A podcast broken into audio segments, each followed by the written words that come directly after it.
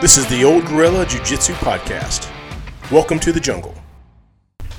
Welcome to the Old Gorilla Jiu Jitsu Podcast. This is John, and this is episode number 17. Today, I have a very, very special guest with me today a friend, a, a colleague, right? So, you're a registered nurse as well, Yep. and uh, training partner, Keri Roden. How are you doing, Keri? I'm good. How are you? I'm doing well. I'm doing well. Made it here uh, for the, on this cold end of February day. So I think the I think this might be the last cold front for the year. I think we're going to be back in the 80s and everything next week. Hope so. Crazy Texas weather. Yeah. Well, thank you for joining me today. Sure, sure. I've been trying to get you on the podcast for I don't know a couple months now, several months now. A little bit. Yep. yeah, it seems like I've done a lot more than 17 episodes, but I've only done 17 so far. So Yeah. you're still one of the first. Yeah. You'll turn around and it'll be a hundred here pretty quick. So. Yeah, I hope so. I Yeah. hope so. It's fun. I mean, it's just a little hobby that I'm doing. So it's just, you know, sitting down talking to people about training jujitsu and all that kind of stuff. So it's been pretty fun. Um, so I learned something about you, two things about you actually, in the last 24 hours that I didn't know. Yeah. One thing I learned about you is that you were homeschooled since the fourth grade, Yeah. right? Yeah, I was. Tell me about that. Uh, you know, so I grew up in El Paso, Texas. Uh, I was in elementary school out there, and uh, my parents, uh, I think fourth grade, kind of rolled along, and, and they realized uh, I wasn't getting the education, and they didn't feel like I was completely safe in the school system, so they pulled me and my two sisters out and homeschooled us. So yeah, Really? it was uh, you know back. I don't think they had a whole lot of uh, resources for homeschoolers back then, so we did a lot of uh, uh, just different curriculum. So I kind of had a very diverse background uh, education wise, um, kind of all over the place. And I actually got to travel quite a bit, so I got a lot more hands-on education. Got to see things Yeah. in the United States mostly, but uh, yeah. So I uh, fourth grade got pulled out. I completed fourth grade, and then fifth grade on uh, up until I basically finished all the textbooks that were available to us, Yeah. and uh, went on to college. Okay. Was So you- 17. You, went all the way from uh, so fourth grade all the way to graduating high school. Yeah. From wow, that's pretty Yeah. impressive. yeah. takes a lot of dedication from a parenting standpoint. You know, I have two boys that we homeschooled John Asher for a couple years, and then he ended up going to uh, it's like a kind of a co-op program for a little while. And then he did university model, which is only two days a week, and the rest is homeschool. So we've done like a a mixture of homeschool and regular school. Parker is right now in classical conversations, which is one day a week. It's a homeschool co-op. So I was interested when you said that last night. I was like, Yeah. "Oh, that's kind of cool." I had no idea. Yeah, we, we kind of had a, uh, a little bit of a weird thing, and I think it kind of affects me today. Uh, so uh, basically, my uh, mother would put in our like a a scheduler of all the what was required of me for the day. Gotcha. Um, but I figured out very quickly if I could finish all my work for like the month, Yeah. I would sit there and I'd do homework for basically several hours and get Yeah. done. For, and so after that, I just got to go outside and play and, and you know kind of explore the world and Very cool. a different kind of education, I suppose. So Yeah. and, and I still kind of do that to this day. I you'll see me work super hard for a couple of days, and then after that, uh, I just go play basically. So Yeah. Yeah, That's really cool. Yeah. So uh, Parker's the same way. Parker is a self starter. You've, rolled with him and Yeah. trained with him here. But he'll get up like on his uh, non like co-op days, right? So usually it's Monday through. So Monday he's at home, Tuesdays at co-op, and then the rest of the week he's at home. But he'll get up at like early yeah, and just knock it all out in a couple hours for the day, or sometimes he'll knock out two or three days in a row, and then he's got the rest of the week. He's Yeah. just hanging out and doing whatever, and we'll do like quote unquote unschooling, right? What you're talking about, just Mm-hmm. Yeah. learning about different things. We'll learn about rocketry, or we'll learn about you know trucks or whatever, whatever he's interested in, and kind of dive into that. He loves engineering, so we'll Yeah. kind of dive into that stuff too. So, yeah. It's it's it's pretty fun. Yeah, I I really enjoy engineering as well. So I mean, we got to do things like uh, go up to Thomas Edison's factory yeah, and look at what he did. Like you know he. You know, invent, invented so many different things, and yeah, there was a, a room with a phonograph in it, and he had smashed all these phonographs, and I still remember that to this day. yeah. Every time I'm working on a project or something like that, like how many times did he break one of those, and it was all over the floor still at that Yeah. that lab up there in Wow. New York, and yeah, it was really cool. So Huh, still really think about cool. that today when I'm frustrated working on something I can't figure it out, and then like okay, it's not that bad, Yeah. you know. So yeah, so And so then you uh, finished high school. I guess you got your GED or did you get a diploma? How So it was kind of weird back then. So I was uh, actually playing soccer. Uh, I played soccer from the time I was about five or six years old Okay. up into college, kind of. Um, so some of the schools actually required you to have your GED to apply for colleges, and then others didn't. Uh, the only reason I actually got my GED is at the time um, I was looking at North Texas. So I just like showed up and took my GED like Yeah. the next day because it was like, hey, I needed it for an application. Sure. Uh, so some of the schools that actually would actually accept you without your GED, um, just uh, we had to kind of come up with a transcript of the things that I had done, Yeah. um, and I had to take certain placement tests. Uh, so yeah, I uh, ended up going to Texas Tech because my plan was originally to walk onto their soccer team up there. So Okay. yeah, Gotcha. So- And so went to Texas Tech. Or did you, did you end up going to Texas Tech? Is Yeah, that I did. I did, yeah. And then, um, so you played soccer there? So uh, it was kind of weird at the time. I don't, I don't know how it is today, but the NCAA required waivers uh, for homeschoolers at the time, and um, because of the way they had the set up, um, Tech wasn't able to do a waiver for me. I guess they didn't have it or didn't even really know how to do it. Uh, so I transferred for a summer into Baylor. I played this uh, the summer at Baylor, um, and then uh, realized that uh, Baylor at the time I think was like thirty six thousand dollars a year, and so they could only um, women's sports is a little bit different. Um, they only offer partial scholarships. A lot of times they'll have you know eight scholarships, so they'll split them up. And uh, I was kind of like, I'm not willing to go into debt to play soccer, and Sure. so I kind of just transitioned, went back to tech because I had some academic stuff going on there, Yeah. and um, could cover most um, of my education that way. So I just ended up playing club soccer Yeah. after that. So And so you're, did you get your nursing degree from Tech? I did, I did, Okay. yeah, yeah. Nice. So you, so I was looking at LinkedIn this morning, right? I, haven't, I don't think I've ever looked at your LinkedIn. I think we follow each other on LinkedIn, but Yeah. so I saw a couple things. So you have a bachelor's Yeah. in biology. I have a, a bachelor's in nursing. Yeah. Bachelor. Okay, I saw. Yeah, I yeah. thought I saw two different degrees there. No, so I um, I was a dual major, um, and even after I finished nursing, I continued on my cell and molecular Oh, okay. uh, because I was planning on going to medical school, but I kind of got lost in the route. So Yeah. yeah, So you had dual major, Yeah. biology, nursing. yeah, You have master's degree in nursing. Is that- Yes, did I see yeah. that?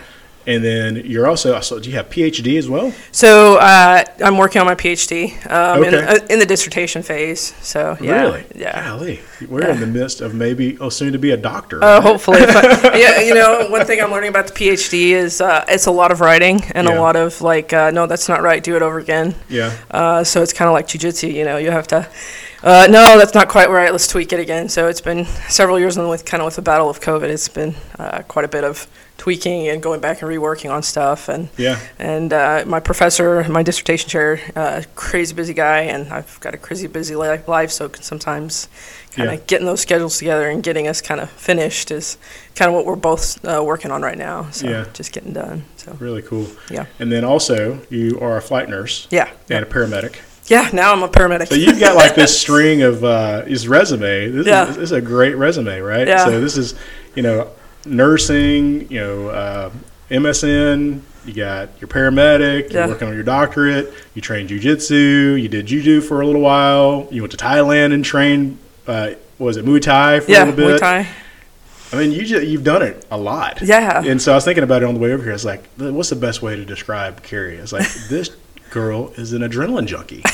kind right? of, kind of, I yeah. mean, flight nursing, paramedic, Muay Thai, all this crazy Yeah. stuff. So, how'd you get into martial arts? What was your entry into martial arts? so uh, honestly, uh, I wanted to do it as a kid, but I wasn't allowed to. Yeah. Uh, it was kind of, I guess, uh, maybe a little bit taboo. Uh, they didn't want me to learn that aggression as a kid. Sure. Um, and then uh, a couple of years ago, it's been what five years now. I was Yeah. just thinking about that. Um, I, you know, was a flight nurse, and I just I was just, uh, you know, kind of just not enjoying it. You know, um, I'd had a couple of bad calls, and I can think about one in particular that I'd had. It was just that patient that no matter what you did, you couldn't, I couldn't, I couldn't be the best. Like I couldn't, I couldn't save that patient, and Yeah. so I found myself like kind of like just, just kind of angry, and Yeah. I was like, I need some sort of outlet. So uh, I had just moved to the area. I just moved to Fort Worth from back from New Mexico, um, and I saw an ad that popped up and I said, you know what, I'm going to go try jujitsu because I've been thinking about doing it for a couple years now. Like, I was like, oh, that sounds Yeah. like fun.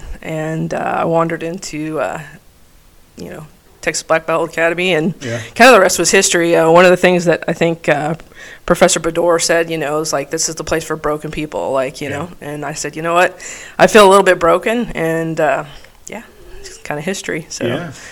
And so you've been training for five years. I remember Yeah.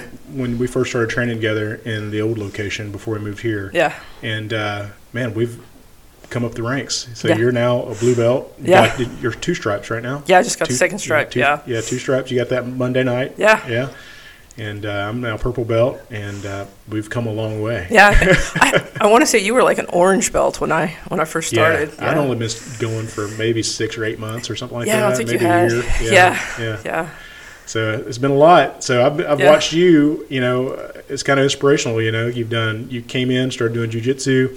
First of all, um, and I, I didn't intend for this to be like Women in Jiu-Jitsu Month or whatever, but you know, I've interviewed three ladies about jiu-jitsu and training and all that kind of stuff in the last you know few weeks. Um, got you here, and uh, but you know, being a lady and coming in to jiu-jitsu, I mean, super uncomfortable. We talked about this a little bit last night. yeah, Uh, my wife is thinking about, well, she's going to do jiu-jitsu. She's, she joined a challenge. yeah. But, um, you know, talk about, you know, a little bit of, you know, what that's like for a new uh, lady joining jiu-jitsu or training jiu-jitsu and kind of, you know, where it started and where you are now. Uh, man, yeah, I can. Uh, I think I was telling you this last night. Uh, I can remember coming into my first lesson, and Professor Bador was here, and uh, I was a little bit intimidated. I had to talk myself to come into the door. I'm like, what am, what the heck am I doing? Uh, I knew I had watched some videos on jujitsu before I came in. You know, get on YouTube and see what it's like, kind of Yeah. thing. But that doesn't prepare you for kind of like that adrenaline surge when you walk in the door, and then you're like, oh gosh, what kind of martial arts did I just sign up for? Yeah. um, because jujitsu is very uh, interactive. You're up in each other's faces, um, rolling all over the place, and so Yep. You know. And I walked in, and I was the only girl on the mat, and I thought, oh, is this you know, is this something? Is this going to be a frequent thing? Am I going to always be the only person, you know, the only girl here on the mat? Um, and so I, I mean, I, I can't, I can't tell you. I had such a great time that night.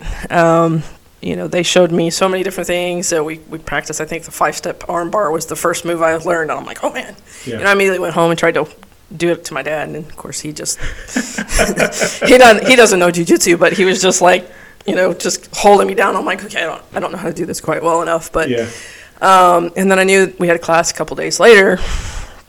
For some reason, I was just like hesitant. I was like, I don't know if I can do this. Yeah. I don't know if I can commit to this le- yet, you Yeah. know, because I know it's going to take me a long time to one not try to just use strength, because I don't have the strength to get past you Yeah. know a lot of big guys, Yeah. and so I was like, I don't know if I can do this. I don't know if I can do this. It takes a lot of strength. It takes a lot of stamina, um, and so I had you know a couple of friends just kind of pushing me. And One of them was a pilot that I worked with, and he's like, No, you just got to go back. Just keep making yourself go back. Yeah. And then you're just gonna look up, and it's it's gonna be fine, and you're gonna wonder what what the heck, you know. Yeah. So I came back in here that second night, and um, yeah, it, it it just slowly but surely got better. Yeah. It took me uh, probably four or five you know classes in to actually start rolling. I remember the first time I started rolling, there was a blue belt at the time, and he pretty much sat on me. I didn't move the whole roll. uh, much bigger guy. Uh, uh, but yeah, I, I didn't move. I actually have a video of it, and it cracks me up to this Oh, day really? because I was like, "Oh, just move, just move, like just just go this way," you know. Yeah. And uh, and now it's like, okay, I think I have a little bit more Yeah. uh, understanding of what he was doing to me. So I, I hope I could get out. I think so, but he probably you know pull something else on me now. Yeah. And not look out. so yeah, yeah. So Yeah. it, it it's crazy. Um, and then you know you just find your way. Like y- the more you do jujitsu, you just find it working its way into every part of your life. You know. Yeah. So Yeah, I want to talk about that too because Yeah. we, we had some interesting conversations over the last couple of weeks about how jujitsu has worked its way into your life, you know, as a nurse as well. So we'll Yeah. talk about that in a minute. But Yeah. so with your jujitsu journey, from one thing I remember, and you correct me if I'm wrong, but I remember you came in, you started doing jujitsu, you Mm-hmm. were very consistent in class, and then all of a sudden you're like signing up for doing tournaments, yeah, right? So like right out of the gate, I think you were like a yellow belt the first, you know, yeah, tournament that you did. Yeah. So talk about that a little bit. Wow. So what made you do that? So you came in like a, a newbie, right? So Yeah. the way our belt system is white, yellow or gold, Mm-hmm. orange, green, then blue, yeah. right? And then you go all the way up through the regular. We have a little bit different system here, but So you were basically still a brand new uh, jujitsu practitioner as a woman, as as a person. Yeah. Period. Right.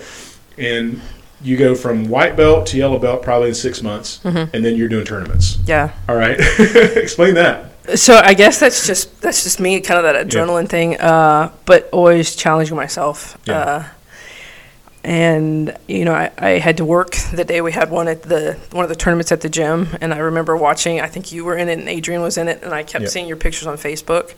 Oh, man, I want to do that. That looks so much fun. But the problem was, is I didn't know how often we had tournaments here, Yeah. and uh, I'm not patient. so you know, uh, I, I think I said something uh, to Professor Bador, and and he said, you know, there well, there's this Jiu-Jitsu World League, and it, here I was. Like the next day, I was just like, you know, I'm just going to sign up. Yeah. I had no idea, absolutely no idea, you know, what that was like, and Yeah. the kind of people that go to the tournaments, and um, yeah. So. A couple weeks later, I was on the mat at Jiu-Jitsu World League, uh, competing in my first tournament. I mean, that's a pretty Yeah. big jump, right? You're like from, Yeah. You never done a school tournament. No. You just rolled here with us, Yeah. a bunch of knuckleheads. yeah, Then you sign up for Jiu Jitsu World League. yeah. And so, what did you end up doing with that tournament? Did you place?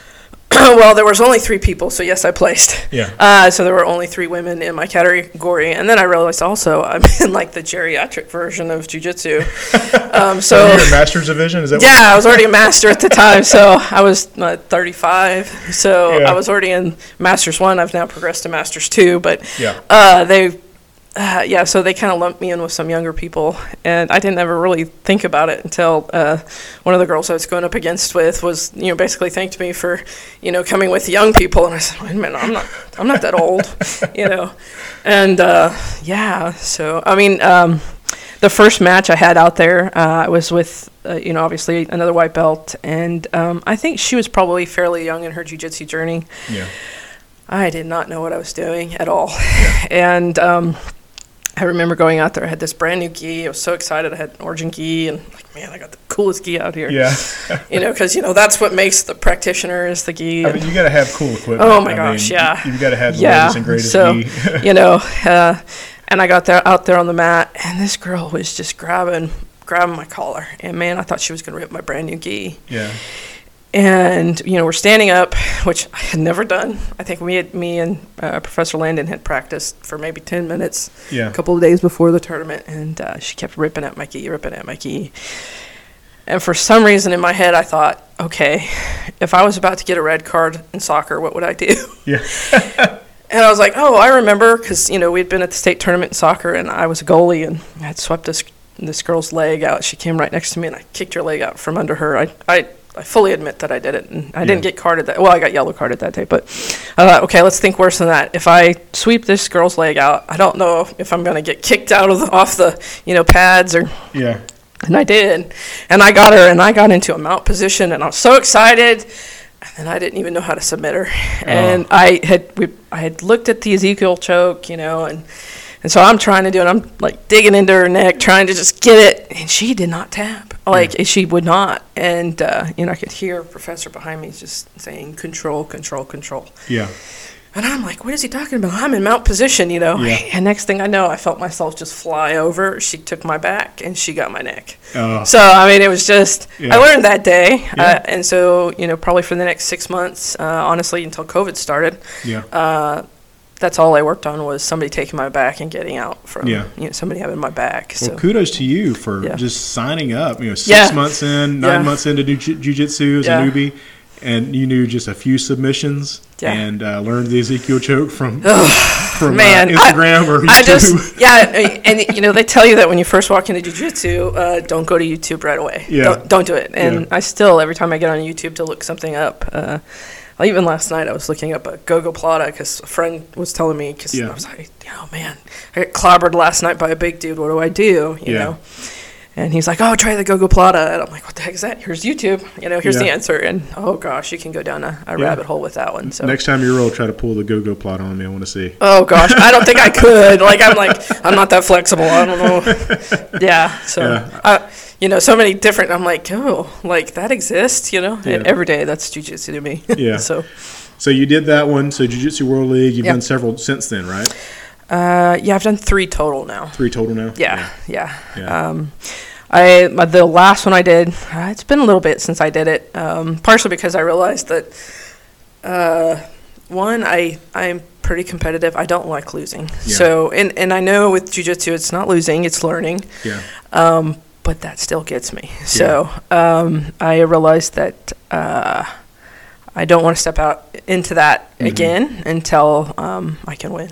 Yeah. And that sounds bad, but uh, I I don't feel like it's uh, right for me to do that, and for the people that take their time to get out there. Mhm. Uh, you know, the Badors come out and they're they're always rooting me on, but Yeah. uh, I don't want to waste their time if I'm not going to perform to the highest level that I can. So kind of thing. Yeah. So, yeah. Yeah. So I do remember this, since I think this was not too long after that first tournament where you went to uh, Jiu Jitsu World League. Yeah. You started doing judo Yeah. Yeah. also. So, Yeah. So how did that? So you're still training Jiu Jitsu, Yeah. but you had split your time up, started doing some judo training. right? Yeah, yeah. So, um, one of the things that I realized very quickly, because there, there's, uh, there's one girl that frequently does uh, World League, and she's she also happens to be a nurse practitioner. So, Oh, really? yeah. So, you know, other than nerdy doing nurses. out- jujitsu, you know, and, you know, a lot of times Professor Bador's like, "Hey, she's not your friend. You you gotta go fight her right now." And I'm like, "Ooh, okay, Yeah. yeah, I got it." Uh, I realized, like, you know, when you're standing up and you fall, you're not always in the best of positions, and so um, I did judo a couple of times, and I'm not gonna lie to you, that's all they made me do was fall yeah. um, for the first class I ever did, an hour and a half of falling. And I did not realize how many times you don't, you really don't think about that. Um, But Yeah. when you know the fight goes to the ground, uh, whoever falls in the best position is probably going to be the one that wins that fight because you're going to get uh, mount position or you're going to control even. And so, yeah. Yeah. So yeah, that was judo for me. Um, was more because they don't th- they do a lot of throws and, and stuff like that. Um, but it was more about the falling. Yeah. Um, and not only that, you know, an hour and a half of falling and getting back up, falling and getting back up, falling and getting back up. I'm getting used to that. And so yeah, it's just kind of like life. You just gotta fall and get back up. So yeah, there yeah. you go. Life parallel. Fall and Yeah. get back up. That's a lot with And- and that's- jiu-jitsu yeah, and judo exactly. and nursing Yeah. and flight nursing like you're talking about, you know, Yeah. you know, not being able to save that person that you every I think all of us as nurses have that one patient Yeah. that haunts us, right? I think so. that you keep thinking about. It's like, what could I have done different? You know, what extra thing could I have done to probably save that person, Yeah. or could I have intervened a, a few seconds or a minute earlier Yeah. To do something different? So, Yeah. What I miss. yeah, what I miss, and I think that plays in well to what you're talking about. You know, Yeah. falling and getting back up. You know, and you know, even you know, looking at that video that you're talking about, whenever you first started, and you had this blue belt smashing you, what Yeah. could I have done different? You know, you Yeah. were viewing that. So, yeah, that's pretty interesting. Yeah. It. Uh, it's definitely life lessons every every day you, you train martial arts. I think so. Yeah, yeah, absolutely. So, um, jujitsu, then you did tournaments, you did ju- uh, judo Mm-hmm. next, um, and then just recently, right? I don't know. Did you do any other martial arts in between then and what you just did about uh, a month ago, going to Thailand? Uh, no, I don't think I picked up No. anything Yeah, else. you- so you don't No. do karate or anything like that? Uh, I mean, I've tried a couple of karate classes. Yeah, Um, and uh, I, I don't know. I just uh, just time time just you know being an adult work life. Um, yeah, getting here uh, for karate and then jujitsu, I was kind of well, pick the one that you really want to Yeah. focus on. So tell you, man, it's something about jujitsu. It's just coming here and getting on the mat, and uh, I don't know, it just engages my brain yeah, in a way that nothing else does. yeah, I mean, I work out, I run, all that kind of stuff. I would give all that up tomorrow if all I could do was jujitsu. yeah. I mean, I would give it all up because it's just, I don't know, something about it just is in my veins. Yeah, it's uh, you know thinking about it, it's uh, almost like the supreme form of mindfulness. You know, you Yeah. get you get on the mat, you can't think about anything else. Uh, Yeah. You can't think about, hey, I just had this horrible call, or you know, just had um, man work stressing me out, or school stressing me out. Uh, you've you've got to think about what you're doing on the mat because you know if you're not paying attention for a couple seconds, someone's gonna have your back, they're gonna have your neck. Oh, you know, absolutely. and so it's uh, just this intense focus on what you're doing, you're breathing, you're moving, and uh, where the person you're rolling with is going. And Yeah. It's almost like it's a weird form of meditation, to Yeah. be honest with you. Like you're saying, even if you're having a bad day, you know, you've had a, w- a rough day at work or a rough day at home or whatever, you know, you don't feel like being here. When you show up, you may have a bad attitude when you first show up. Mm-hmm. You get on that mat, and you start training, especially whenever the mats are opened up at the end of class and we're doing some rolling. You slap and bump knuckles, and then you're going at it. I mean, all the stuff that you've been thinking about uh, on the way to class kind of just melts into the distance. You just like get this clarity, get this mindfulness. It's like this peace, right? Yeah. Even though you're like in the middle of somebody like literally trying to kill you, right? Yeah. Somebody's trying to Yeah. either break your arm or choke you to death. Um, of course, we don't. Yeah, no, we no. tap before we get there. but I mean, it's, it's it's a life and death battle. Yeah. Uh, and in a in a playful kind of way, I Yeah. guess you could say. But you have you, that's, there's nothing else you can think about Yeah. you know and uh, i wish i'd found it earlier in my life i think a lot of people you know especially people our age in the masters division right Yeah. Yeah. they're like i wish i'd found this earlier in life Yeah.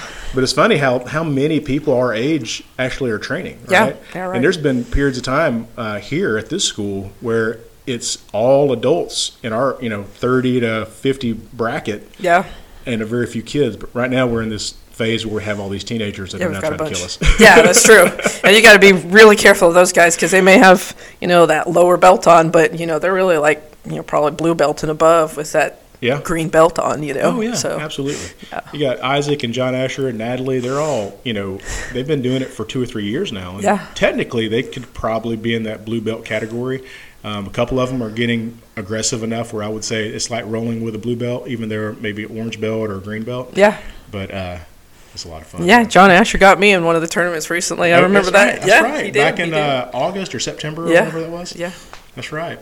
Interesting. I forgot Yeah. about that. Yeah. Because it was a. Uh, what was the name of the uh, division you guys were in? We were like, we, yeah, absolute. We did Absolute. absolute. and so yeah, we went at it. I was gassed by the time I got to him, but uh, yeah, I was like, oh no, you know, when you get to that type of point where you're just super tired and your brain's really Oh, not, you know, you absolutely. just yeah. And these guys, they have a lot more endurance than we. Oh, do. they do, they do. It's like, where did you get that from? Let me have some of it, just a little bit, you know. So yeah, yeah, But I think you know the, the point I was trying to make is you know even the, so I didn't start until I was thirty. Say I'm thir- I'm 45 now. I've been doing this for about seven years. So what is the math on that? 38. Yeah, 38. Yeah. 37, 38 when I started. You were in your mid 30s when you started. Yeah. Um, a lot of the guys that are in here are in their mid 30s or 40s when they started. yeah, The, the moral of the lesson is start jujitsu no matter what age you are. Yeah. Um, there's definitely value uh, in it. I mean, I've found a lot of value in it. I wish, you know, like I said, start. I wish I started earlier, but later in life, I mean, there's so much going on with you know managing your household, managing your kids, managing your job. You need an outlet, yeah. right? And uh, man, I don't think you can find a better outlet than this. I don't really think you can, honestly. yeah, I, I, I guess I'm probably uh, a little, you know, one-sided when somebody comes to me with a problem or you know they're having some issues and. Man, I'm just so stressed out. I'm like, you need, just need jujitsu in your life.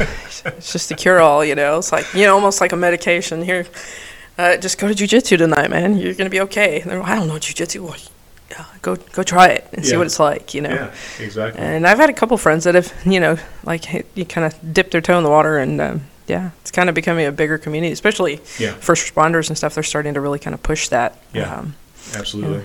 I think it's really important for you know I look at a lot of uh, you know follow like uh, Tom DeBlass and uh, you know he's real big on like anti-bullying and there's a couple other people that I follow that are former MMA or jiu-jitsu practitioners and really advocating uh, Rener Gracie. Um, I watch his you know Gracie University breakdowns and all that kind of stuff. But there's a lot of police officers that you know you would think that they would be the most um, trained in being able to take down somebody, control people, you know, get them subdued so they can put them in the back of the police car and haul them off to jail or whatever. But there's a lot of people that are in those roles, first responder roles, police officers, firefighters, paramedics, you know, that don't have the proper training to to handle those situations. And I think it's very very important that you know those guys learn how to do that because it could be a patient that's going buck wild because you know they're confused they've had a head injury or you know maybe they're overdosing or something like that. So you've got to know how to control that person even though they have this crazy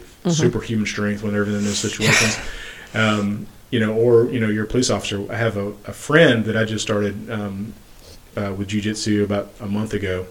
So he's a firefighter for uh, Fort Worth Police Department or Fort Worth uh, Fire Department, and uh, man, he said all the guys in his um, uh, what is it called? Their his station, his station are training, and he was like, I don't know, I don't know. I was like, come try it out, just check it out and see what it's like. And now he's like, holy moly, this Yeah. is awesome. Yeah.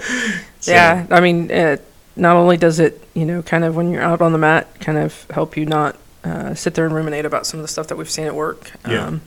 You know, and it's kind of funny in the first responder community, uh, we don't like to share the stuff. I mean, I think Yeah. the most common question I get if I tell somebody, hey, I, yeah, I'm a flight nurse, I almost dread telling people I'm a flight nurse a lot of times. Really? It, it sounds weird because inevitably the next question is, oh man, what's the worst thing you've ever seen? Yeah, yeah, and my brain will go there, but my mouth won't. Yeah. Um, and, and part of it is almost like a protection uh, Mhm. for them yeah, uh, because I see a lot of people on their worst day.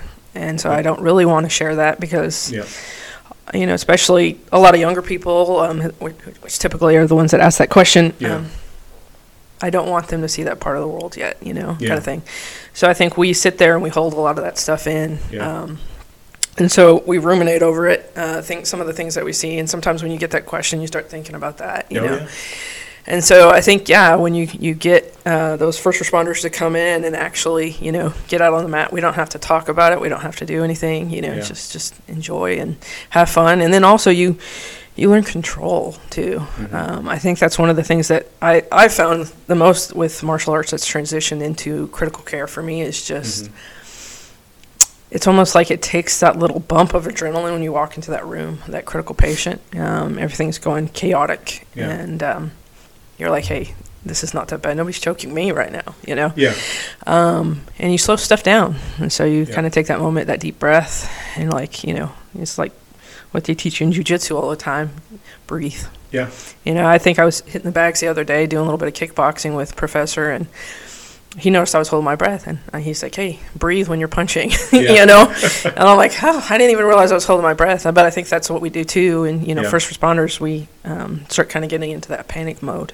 yeah, And so, uh, one of the things I think martial arts teaches you is to uh, take a deep breath Yeah. and work through that situation, that problem that you're faced with, that fight, basically. yeah, absolutely. I remember back when I first started training. You probably remember this too. Is uh, your first few times rolling, probably the first six months of rolling, maybe the first year of rolling. It's just like everything's coming at you so fast. Yeah. Right. You can't. Every everywhere you move, you're getting you know choked or armbarred or some type of shoulder lock or something. Yeah. You're always in a bad position, right? Mhm. And so your instinct is to try to get away as fast as you can. So you're Mhm. muscling, you're breathing hard, you're Yeah. holding your breath, you're not breathing, you're doing all the things wrong. Yeah. Right.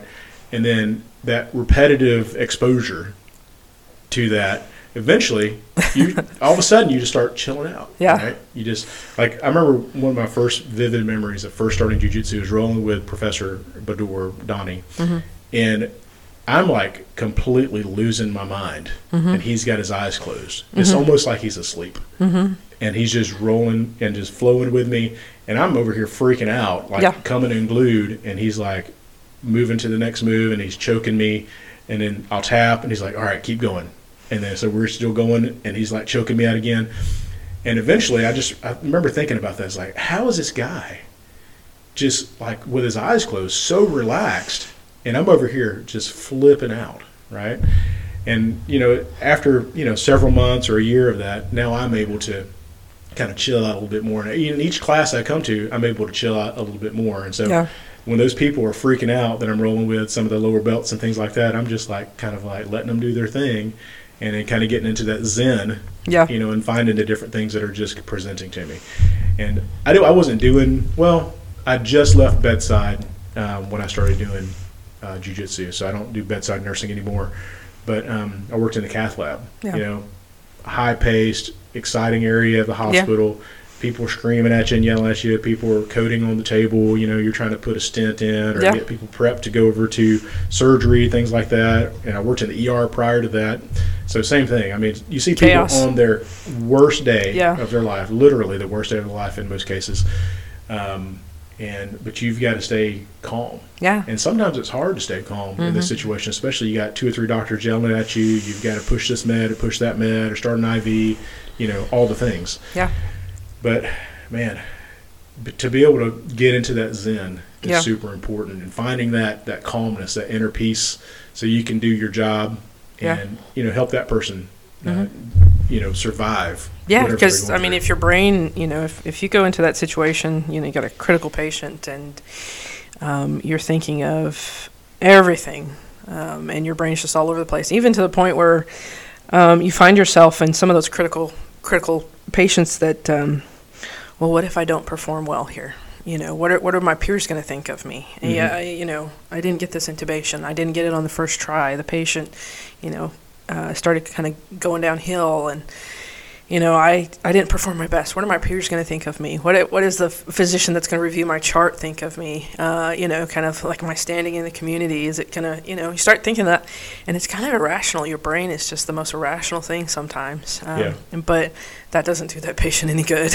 yeah, you know, you, you, you can't go and, and uh, think about, oh man, last week I had this, you know, this intubation and I really wasn't that great at it. And then come to this week and that patient needs me to be there. They need me to be there in the moment. They don't need me to be in last week. Yeah. So, exactly. yeah, yeah. yeah, So that kind of is a good segue because you and I had talked about this with Professor Bador a couple weeks ago. You're doing a presentation yeah, uh, in a couple months, um, and you're going to use jujitsu or martial arts as Yeah. a part of your presentation to Yeah. a group of nurses, right? yeah. Okay. What is that? Yeah, so I'm I'm hoping I've I've submitted to to present uh, you know jujitsu and critical care. Okay. Um, you know, just uh, the uh, mindfulness that jujitsu creates, um, and y- you don't even realize that's that's what that is. Um, So a lot of the you know mindfulness things. That's actually what my dissertation is about. Uh, Oh, really? Is mindfulness um, in the flight nursing community. Um, uh, so one of the things it, it's crazy. Um, we c- we have this thing called cognitive overload. Uh, so when you you get into a situation, um, you might be the most versed person uh, in critical care. You have like all this background, incredibly smart, uh, incredibly experienced, um, but I can fail at the most basic of things. Yep. Um, you know, we teach uh, airway breathing circulation, or you know, circulation, airway, uh, you know, Yeah. and um, I can miss those Yeah. um, because my brain um, is only conditioned to receive certain knowledge and certain things Mhm. At a time. And so when you add different stressors in on top of what's going on with that critical patient, um, you kind of lose track. And Yeah. so um, right now, my my research in, in nursing is uh, really centered around mindfulness. And it- can we use the intervention of teaching mindfulness to uh, nurses, flight nurses specifically, Yeah. um, to uh, perform better in a critical environment. And so um, was like, hey, you know, how do I have mindfulness? You know, how do I walk in the room? Uh, you know, you've got that patient, you know, you've got physicians that have been working, you know, tirelessly and they can't do it. Yeah. Um, but, you know, they're, they're stretched to their resources, you know, for that little critical access hospital and they can't, they can't do it. They just can't. They don't have the tools. And then I have to walk in and kind of like step in, you know, Yeah. these are physicians. They, you know, the, you know, they've got all this education, all this background. They just don't have the tools that we have that we carry in the aircraft. Um, so how do I, I walk in and then be the calm in the chaos? Yeah. You know, um, you get, you know, that 18 month old kid that's asthmatic, that's not breathing, and they've tried to intubate four or five times, and now I have to walk in and put that tube in that kid's throat, that kind of thing. Yeah. And so that mindfulness is you just take that kind of piece from jujitsu and it's like, okay, take a deep breath. I'm going to walk in and I'm going to completely focus on what this kid or what this patient needs at this time Yeah. um, and get the job done as best as I can in the moment. Yeah. So, yeah. Yeah, I mean that's exactly what we've been talking about this whole time. Is like you know, how can we use you know the skills that we're we've learned in jujitsu? And It's not like they teach. Oh, you're going to be super mindfulness. You're going to find Yeah. your zen. You're going to sit in Yeah. Indian style, and you're you know Yeah. you're going to do the whole you know Gandhi thing. It's not that. I mean. We don't really get into the spiritual stuff here. No. I mean, but it, there is a spiritual aspect Yeah. you know that that calm that calm that mindfulness that zen you know all these buzzwords that you hear people talking about with spirituality yeah. but i think that comes from just like this uh the intensity Yeah. of the training that we have to do here what do you think Yeah, I really think it does. Um, you know, it's kind of like, you know, those superheroes, they find out, you know, their strength. You know, the kids, you see the teenagers or whenever they figure out what they have, you know, I can do that. Wow, you Yeah. know. Um, when you get put in the deep end of the pool and uh, when you get kind of dunked in or you're struggling and um, somebody's got your back, somebody's got your neck, you know, somebody's about to tap you. yeah um, you don't realize your own resilience until you're put into those situations. And Yeah. uh, honestly, I didn't realize that jujitsu had crossed over into any other part of my life other than, you know, like, Yeah. hey, now it takes time and I got to go do it. And Yeah. um, I was training uh, for uh, helicopter uh, egress, getting out of the helicopter when it's underwater. Okay. Um, now, that's not the most ideal of situations. You know, the helicopter, a lot of times, you know, if you get in an accident and you crash over water, um, Yep. it'll spin upside down and it'll put it'll dunk you, Yeah.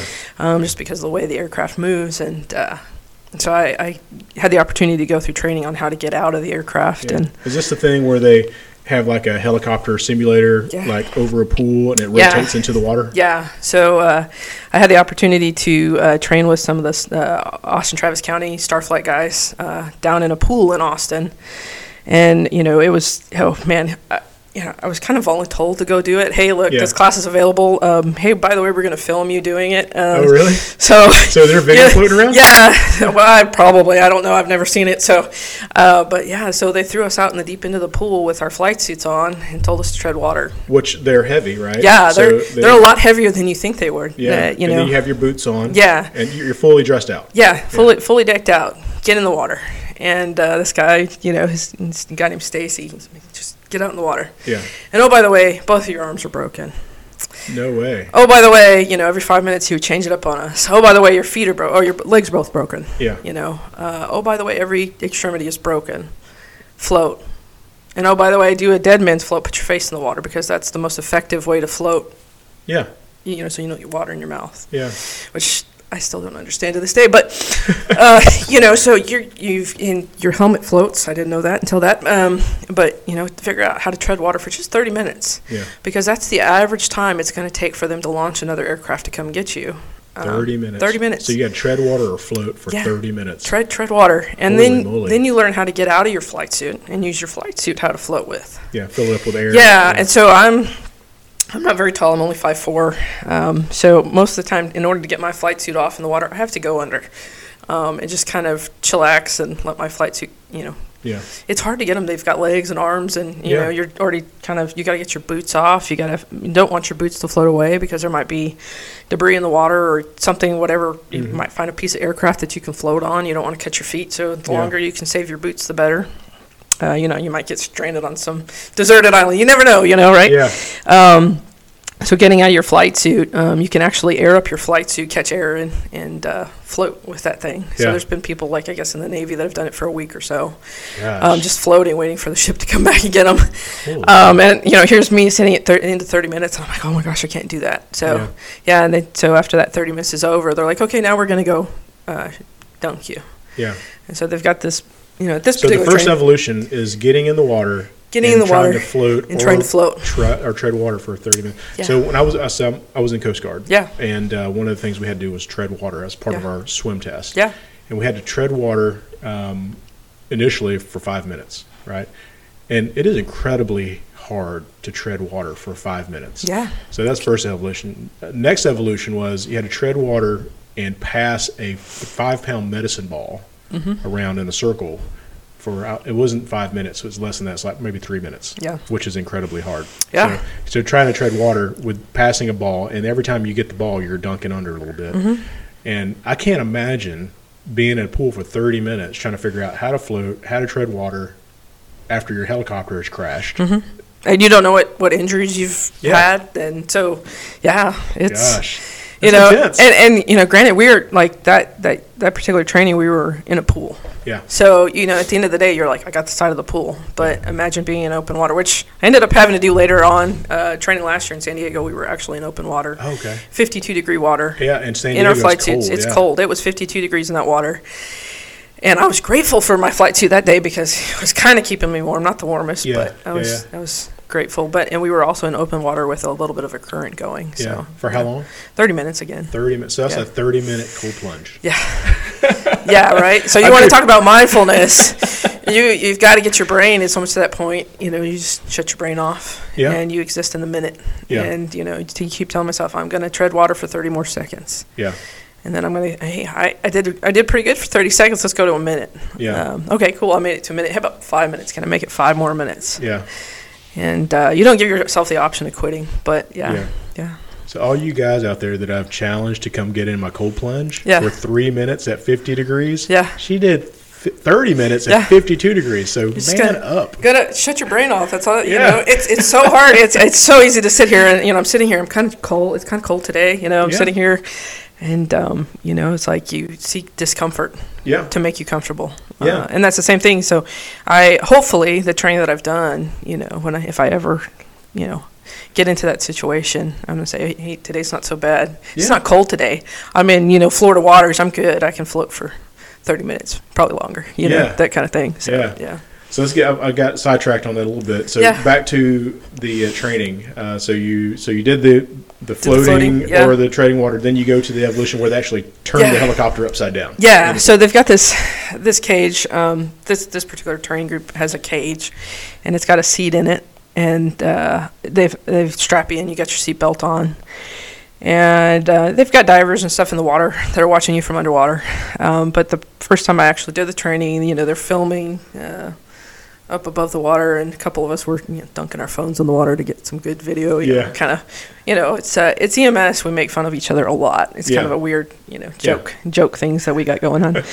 Um, camaraderie. Yeah, camaraderie. you know, it's, it's uh, yeah. So um, I was one of the last one to kind of be like, okay, I'm going to talk myself into this because I'm like sitting, go, I'm going to get water up my nose, and I'm going to be that you know idiot that comes up above the water, just you know, choking on my on the water, and I'm like, okay. So finally, it's time I strap in, and you know, they they do the first thing, they they turn you upside down, let you f- feel what it feels like to go upside down. Uh, it's very uh, uh, disorienting Yeah. because you know you're like looking at the bottom of the pool and you you know you got your helmet on, you got your flight suit on. It's it's weird, you know. Mhm. Um, and then so they bring you back up. And I, like they brought me back up, and I'm like, oh gosh, now I got to figure out how to get out of the seatbelt. So they flipped me over, dunked me back under, and um, I couldn't get my seatbelt off. And uh, I was, you know, it's one of those uh, kind of five point harnesses, and trying to turn that belt, turn that belt. I couldn't Yeah. do it, couldn't do it.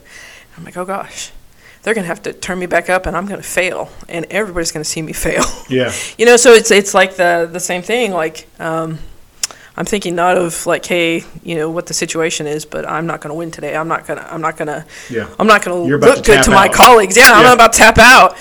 And then it really hit me. I said, oh man. I said, you know what? I got an affair. I'm okay. You know, I'm not I'm not the world's best swimmer. I've done a couple triathlons, that kind of thing. Yeah. Um, but I was like, you know, I'm really not winded.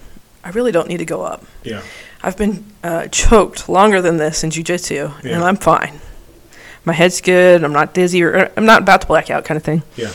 I'm gonna take just a moment and figure out what's going on with my seatbelt. And uh, even the guy underwater watching my me to make sure I was safe, uh, he said, "I don't know what ha- hit you." He said, "All of a sudden you went from like this tense, you know, look on your face, like you couldn't figure it out, and all of a sudden you just relaxed." And I turned my belt the other way and got out. and so it hit me. I was like, "Hey, it's jujitsu underwater," you know, Yeah. like, hey, you know, I realized, hey, I've been tapped, uh, you know, I've been choked out a lot longer than this, or you know, Yeah. been in that uncomfortable position, you know, where they got that X choke on you, and you're like, "Can I work out of this, or do I need to go ahead and tap?" kind Yeah, of thing. And yeah. I realized, I, yeah, I didn't need to tap out yet. Um, yeah, I love that. and. I got out. Yeah, so that was the first time I really realized jujitsu was having that. You know, because here's me, I'm like, I'm gonna, you know, fail in front of all these guys. I'm gonna have anoxic injury from being stuck underwater. You know, and then I was like, oh no, wait, I'm good. I'm good. Jujitsu's been worse than this. So yeah, let's let's keep moving. So Wow. yeah, What a, that's a great story. Yeah. I mean, you think about, you know, we're talking about, you know, high stress situations from, you know, being in type A situations with, you know, paramedics or flying in a helicopter or being upside down in a helicopter, Yeah. working in a hospital.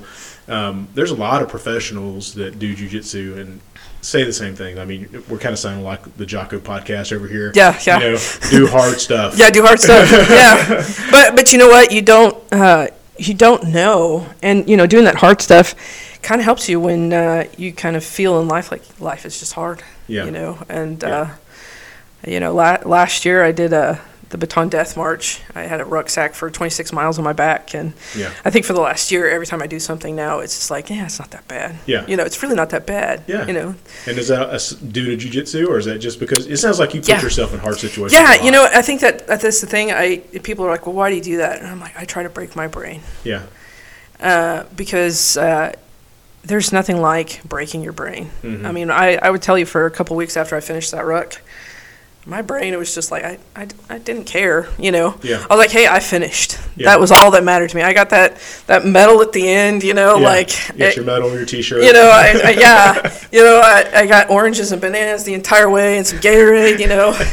I I could tell you mile 23 on that, uh, you know, because it's in the mountains and you're up and down hill and, Yeah. you know, and sand and it, it, it's horrible. It's absolutely horrible. Mm-hmm. Mile 23, I, I got to that one and uh, the guy offers me my oranges and my bananas. Like, ah, dude, I don't know. I- Yeah.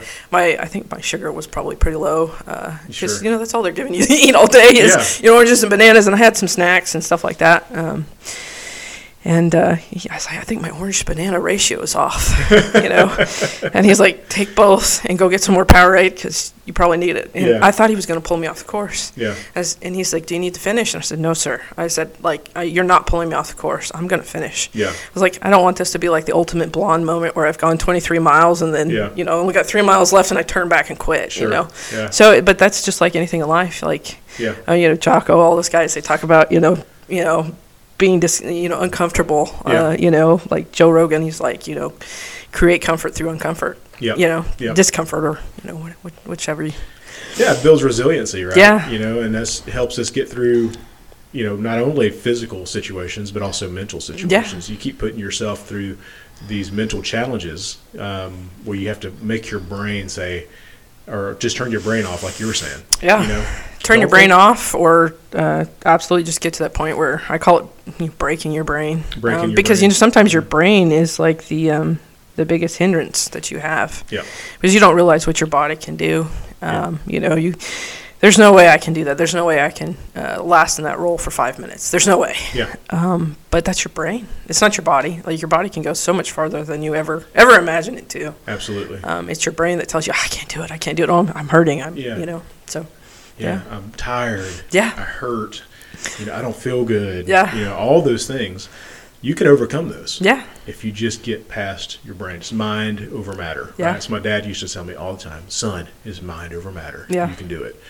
And it's, there's a lot of truth in that. It is most of the time it's your mind that keeps you from doing the things that you know you need to do. yeah, And uh, if you can just get over that, and I think the best way to, to get over those things is to put yourself in situations uh, voluntarily yeah, that you have to train yourself, train your brain to shut up yeah, so you can keep going. yeah. And I, I think that that's why I think I put myself into interesting positions. Yeah. um, because I'll tell you, there's so many things I talk myself out of, Yeah. and so I've kind of gotten to that point lately, probably in the last five years Yeah. with jujitsu. I'm just like, what if I never do something and I never know? Yeah. You know, so just do it. Yeah. and, and see how it goes. Just do it. That's the end of part one of my interview with Keri Roden. I actually broke this into two episodes or two parts because we just had a lot to talk about. So join us in part two, where Keri talks about her time in Thailand, training Muay Thai for the first time, and uh, her adventures in Southeast Asia.